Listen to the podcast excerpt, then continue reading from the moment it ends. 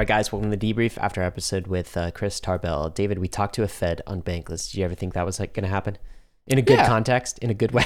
Is this the, is this the first time we talked to a Fed? Yeah, I mean, like the, the thing is, well, this is so it's an ex Fed.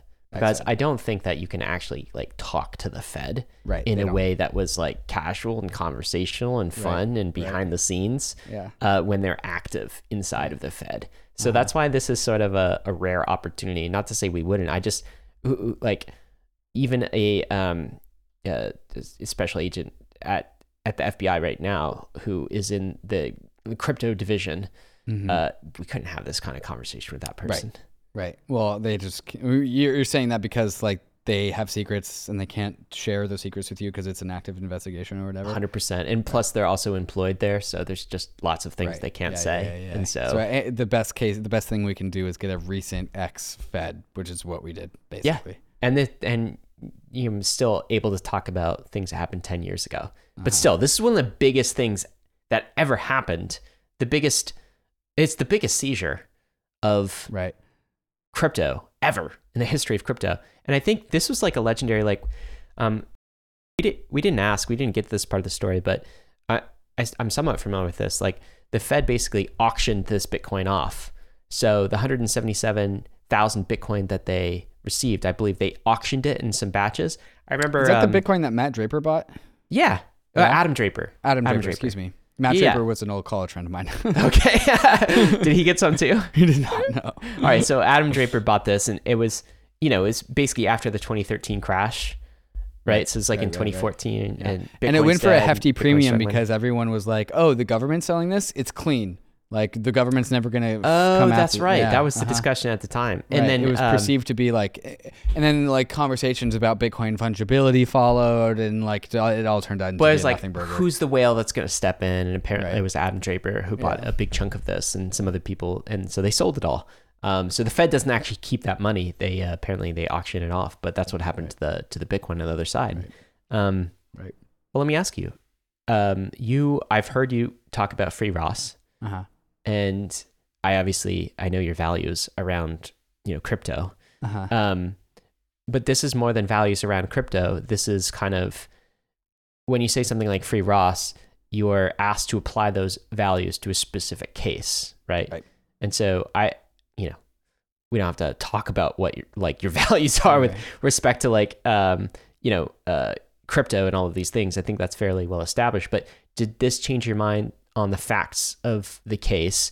And are you still in the free Ross camp, or has this kind of changed things for you? Yeah, there's a bunch of different like ways to approach this. First off, there's like Ross Ulbricht, the idea. Ross Free Ross, the idea. Free Ross, the movement. Uh, there's like Silk Road and the principles that it stands on, the libertarian values. Um, but then at the same time, there's like the facts and matters of the case, which is like Ross Ulbricht paid for the assassination of someone. Uh, and thought- Allegedly.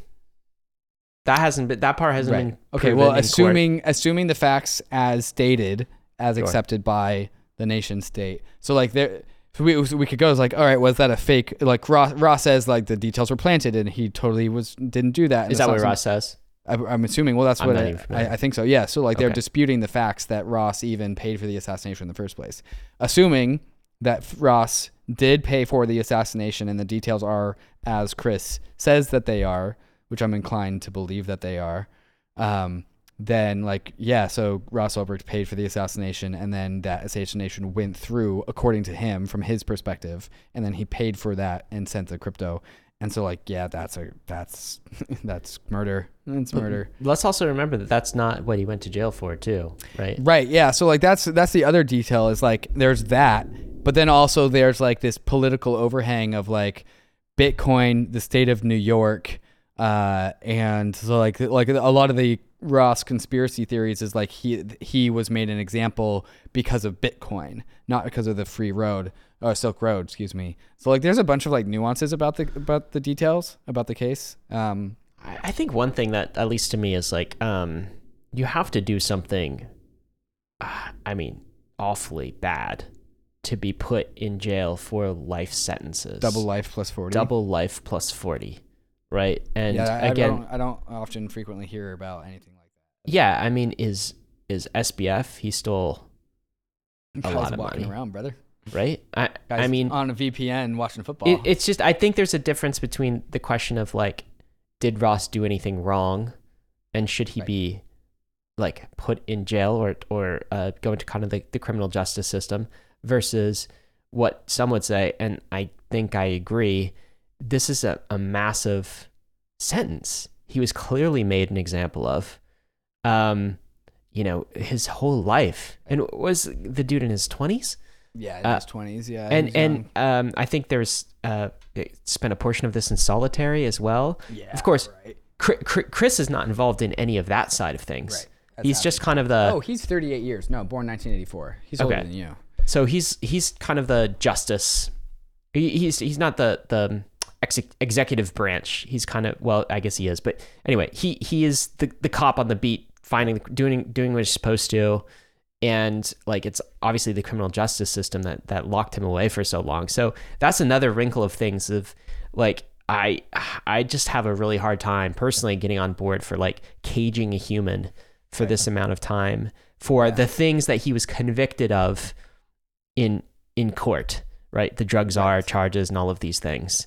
Right. Uh, that that to me feels beyond the pale. But yeah, you're right. There, you could pull apart this issue, and there's lots of things, and so it's hard for me to get fully on board with um, the free Ross camp too. Um, but I'm also like Ross should be freed at like at some point, probably. Like why why why is but but uh, what what do you think of the the other thing that you were tearing apart, which is the Silk Road? Do you think that is a, a marketplace that should be in existence? like govern, like should should the Silk Road exist? Isn't this like an acid test for how libertarian you are? As you you, Yeah. you basically say, should the Silk Road exist? Argue this, and I don't know what um, Eric Voorhees would say about this, but what would you say? Oh, I think Eric Voorhees would definitely say the Silk Road should exist. Um, I understand Chris's point when, like, all of the bad, uh, tr- bad exchange of services and goods exist on the Silk Road. That's basically what it is. And so, like, all of the all of the legal commerce doesn't have to be on the Silk Road. The Silk Road is explicitly a host uh, of of illegal commerce. So like, does that place get to exist? Um, and of course, determine it's determined by like, well, how severe are the rules of your nation state? Because if the nation just makes everything illegal, well, then we absolutely need the Silk Road. And so it's really like uh, the Silk Road is like a check on power, right? If uh, in an authoritarian uh, uh, uh, dictatorship, more and more good things, like morally and ethically good things, will be on the Silk Road just by the nature of an authoritarian leader. Uh, But- and so, but in a free in a free world, in a in a free democracy, Eh, when everything is free, then only the worst things go on to the Silk Road. Like only the murders for hire. And Like so, like selection it's, bias there. it's like this yin and yang of just like how free is your nation state and if it's overly oppressive and authoritarian then more good things migrate to the silk road how free is your nation state and how open is your nation state and if it's super open then like the concentration of how bad things are will stay on the silk road does all that all that make sense It does, and yet it it's not. The Silk Road is kind of the app, right? The thing that facilitates the freedom that you're talking about to either be be used for good things or or bad things is a combination of the internet first, TCP/IP, like that kind of whole layer, plus um, privacy, anonymity on the internet through Mhm. t- Tor, plus cryptocurrency, and ideally private cryptocurrency. Those are the ingredients that guarantee the freedom that that you're talking about. So let's say um, you live in a country and um, just uh, b- basic economic liberties are being restricted from you just because you're a political dissident and your country is authoritarian and you're a promoter of, of democracy, right? I want those three ingredients crypto, the internet, and uh, Tor, privacy online to be able to be leveraged by someone to spin up a good version of a decentralized peer-to-peer marketplace like the Silk Road, Silk Road, right? So I like I think you can be a proponent of the neutral base layer and not restricting those technologies, like proponent of of cryptocurrency, obviously, te- you know, the internet and mm-hmm. privacy on the internet, and yet be against the application of the Silk Road in your jurisdiction, for example, or in your country, or also think that it should be illegal. You know what I mean? And that's probably closer to my position on it, which is just like I am if the if if governments or anyone in authority or power start restricting that that base layer so that start restricting us from the ability to spin up marketplaces like a silk road then um, i'm going to fight that tooth and nail Right. am am i going to fight for the silk road specifically Right. for me no that's just not a battle that um, i care as much about um, but i also can see some people It's like almost it's almost one and the same argument. is it Almost a little bit. Like the the rights to produce a Silk Road, is something you'll fight for, but the actual manifestation of that right you won't fight for. Like it's but it's almost I, I think I see it as different. It's just like fighting for spe- free speech versus you know um, supporting some racist or some tyrant use of that speech, for example. And like this Yeah, is a yeah. specific application of the freedom that I think you can be like for or against, and that's still consistent with the idea that you want these freedoms baked into your like the base protocols that organize society, and you wouldn't want to see those restricted. So I like this is why I'm I'm kind of back to like I'm very happy with the tension of a cat and mouse game around these things. yeah. Um, I, I think the answer is like, should the Silk Road exist? It's like, well, it's a part of the story of the cat and mouse between nation states and dissident technology. And so I don't have an opinion, but I'm glad the story is progressing. yes, there's there's also another thing that's wrapped up in, into this, which is like the war on drugs, Yeah. and so people say that's I a think that's a, probably a more precise question is like, how do you feel about the war on drugs? I'm, you know, generally like this is not a political podcast, but I generally think it's been massively ineffective and filled our prisons and Or um, maybe about the philosophy of the war on drugs. Like, sh- basically the question of should drugs be illegal in a nation state? yeah again i i don't know. I actually i i don't know that i feel like i have a good answer solidified in my mind. It's it's very clear to me that some drugs are less dangerous than others though. I mean clearly we caffeine is a drug and alcohol is a you know a drug that is uh, socially accepted for um, some reason. There's marijuana and those those types of things. And there are much more harmful um, types of drugs that are Mhm. just kind of the types that like you use once and you're like you're going down a real bad path right, Yeah. Uh huh. and so there's that ambiguity. There's like lots of lots of things intermixed with that question but um, generally I, I guess i would say um, free societies should be able to kind of make up their own minds about this and be able to institute their own kind kinds of laws uh, and that can evolve and change. And if you want to change someone's opinion on a specific drug then you start at the la- layer zero and you kind of work your way up. It's very much what's happening with uh, marijuana right now right? Right. is like the millennials and the Gen Zs are like, eh, it's marijuana. It's not like Right. it's less bad than alcohol. Well, And- we're, we're beyond marijuana these days. We're on to like uh, mushrooms, LSD, and ketamine all being used Yeah, exactly. in like uh, psychological uh, depression and anxiety treatments. But And, I like, think the a lot thing is about about like a lot of these hardcore drugs is like whether on they're on like Schedule One or Schedule Two, like that's not up for vote. And so, really, I think the bigger issue is like the whether or not like mushrooms are illegal or not is not up to the people because it's just been decided for us. yeah, Kind of the same problem with that. us in the SEC. Yeah, I so I understand all those takes too. Um, yeah. So look, it's it's kind of it's kind of nuanced, I guess. But so so but how how do you feel? Like, will you come out of this? Are you going to continue to say? Uh, and I, this is not a core part of your platform, I know. So I'm Right, maybe making yeah. this a bigger thing than I think I've Yeah, heard yeah. you say it maybe like I've once. Said it, I've said it in the past, yeah. Uh-huh. But um, would you say it in the future? Do you think that like Ross the ideology, I guess, and how tied up into crypto is is Ross and, and kind of crypto values, do you think? Is that is that the hero we should be right. Is- promoting- Is, he the right martyr to to rally behind? Yeah, exactly. Yeah. Um, I think if Ross was still alive these days, he'd be a big crypto person for sure. Uh, he, I think he'd love Ethereum. Um, uh, and I, like I said, there's Do you a say if Ross is still alive? If I did say that, I meant like if he was still free. Yes, if he was still got it, free got it, got out it. and about. Like I, I don't know if you're in jail for double life and It's the brutal. prospects of a president uh, giving you a pardon are effectively zero, you're kind of dead in a way. I don't know that there's zero, by the way, but yes, go on. Sure. in the yeah. future. Yeah. I mean, I wouldn't. If I was Ross, I would not be waking up every single day. It's like, oh, I hope today's the day I get pardoned. Like, Yeah. I wouldn't be thinking that. I'd be thinking like that's. Anyways, that's I digress. So like, there's um the free Ross uh, philosophy, and then there's free Ross the details. And so like free Ross the details, like. Mm, so he, but again, this goes back to like he went to jail not because he paid for the assassination of Yeah, someone. I know. I know.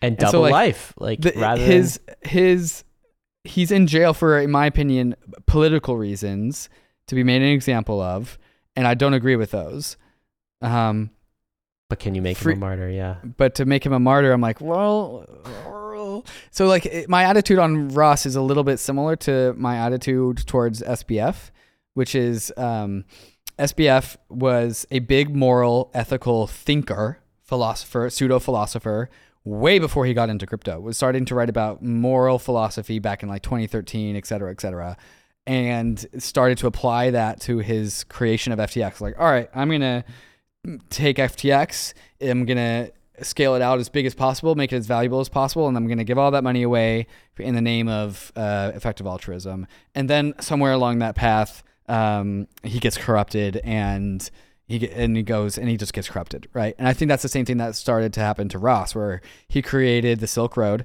It's like this is going to be a bastion of libertarian ideals. I'm going to promote what I believe and the values that I believe. Uh, also, I happen to be making an absolute fortune in Bitcoin terms. Also, I'm uh, this king of this empire. Uh, this is my empire.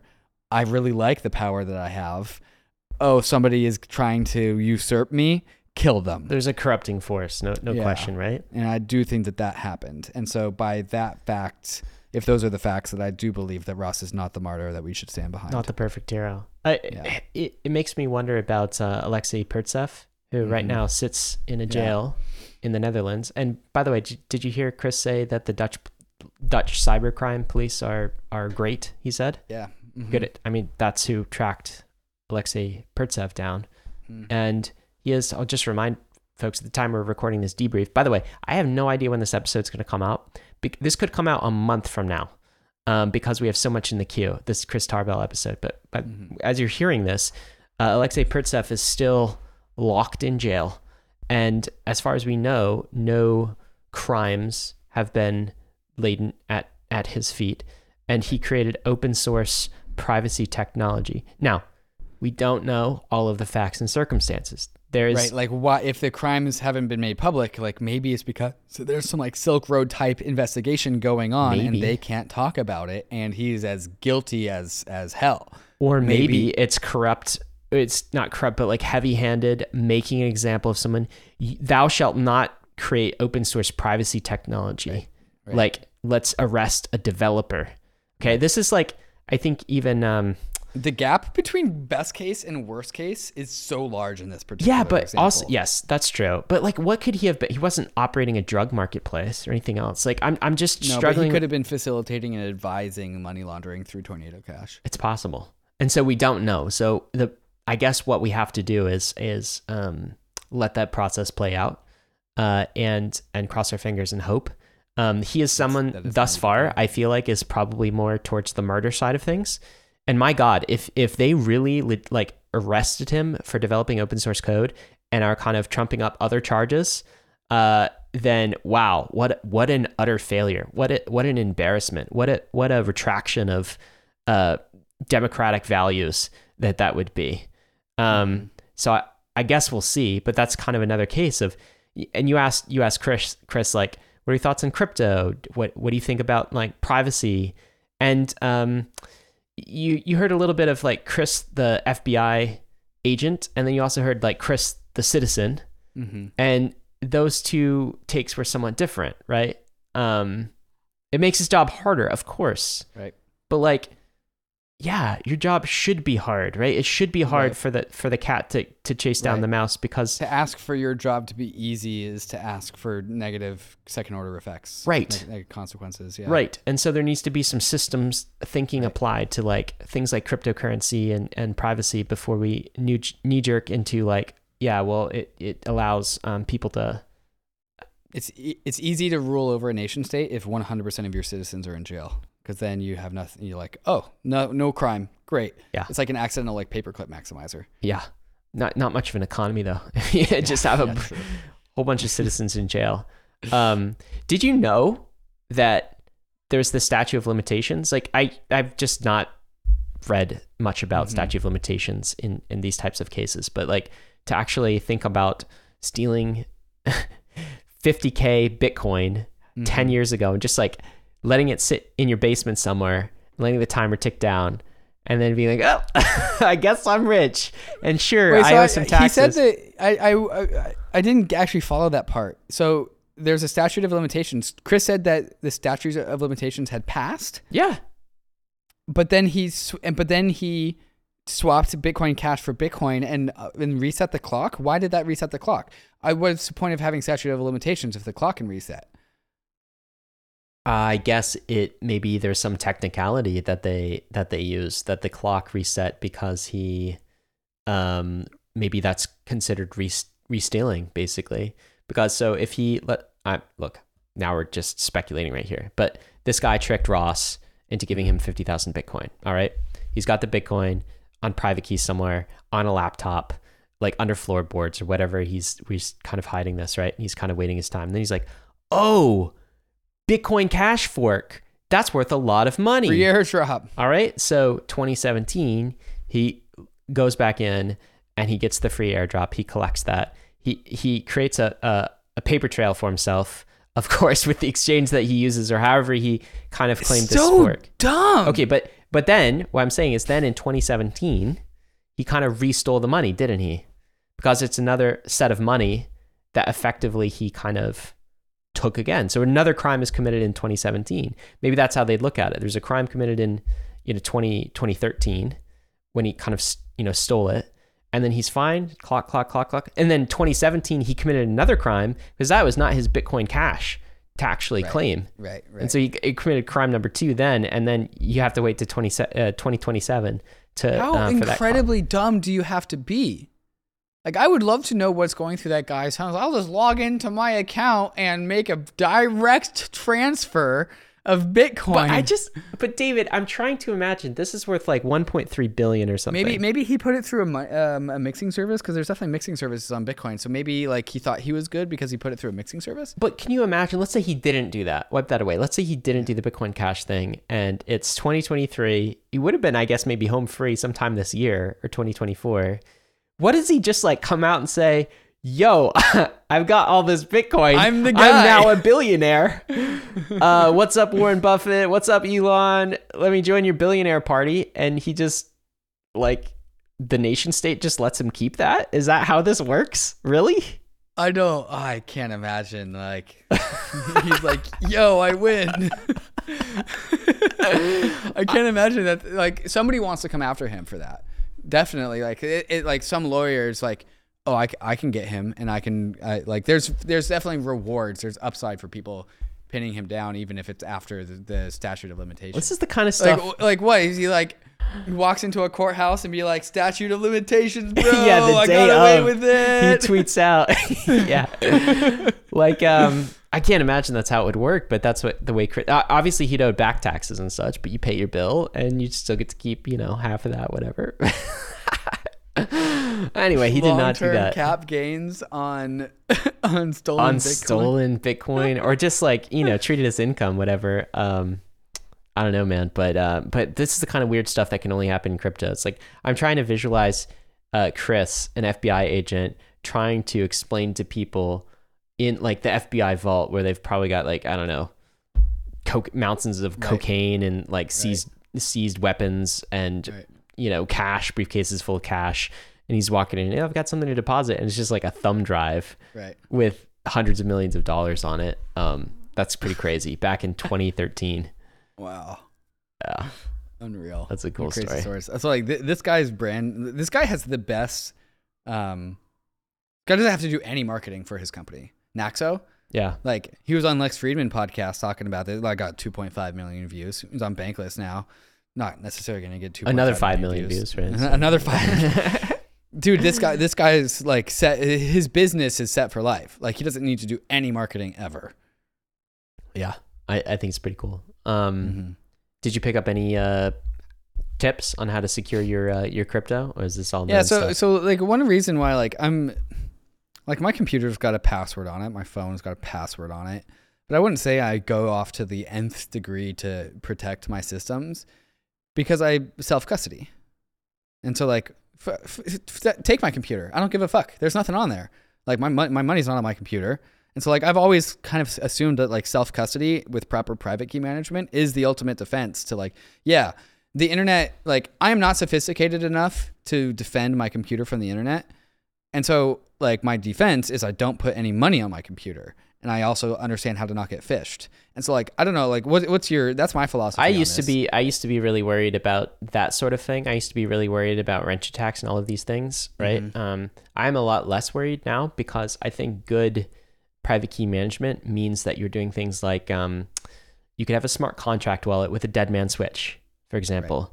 Um, so if you stop like responding, dead man switch activates, and like that, those funds can be forwarded to a different uh, ETH address. Um, You can have things like multisig.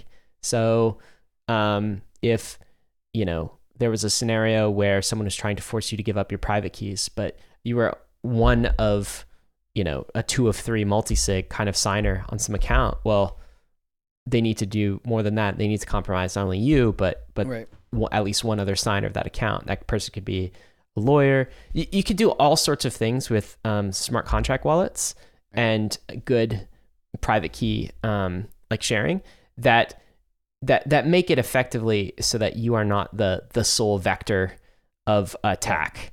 And um, I think instituting those types of things for private key management is is really sort of a next step for for people, so that um, they're kind of I don't say you're immune from wrench attacks, but it's like it does no good if a, a hacker actually physically locates you and says cough up Right. the private keys. If exactly yeah you're just a signer on a multi-sig and you just don't have access to it, and you know your lawyer does and an accountant has, like that's definitely the future, and uh, that's why I'm not long-term worried about that being a, a vector of attack either.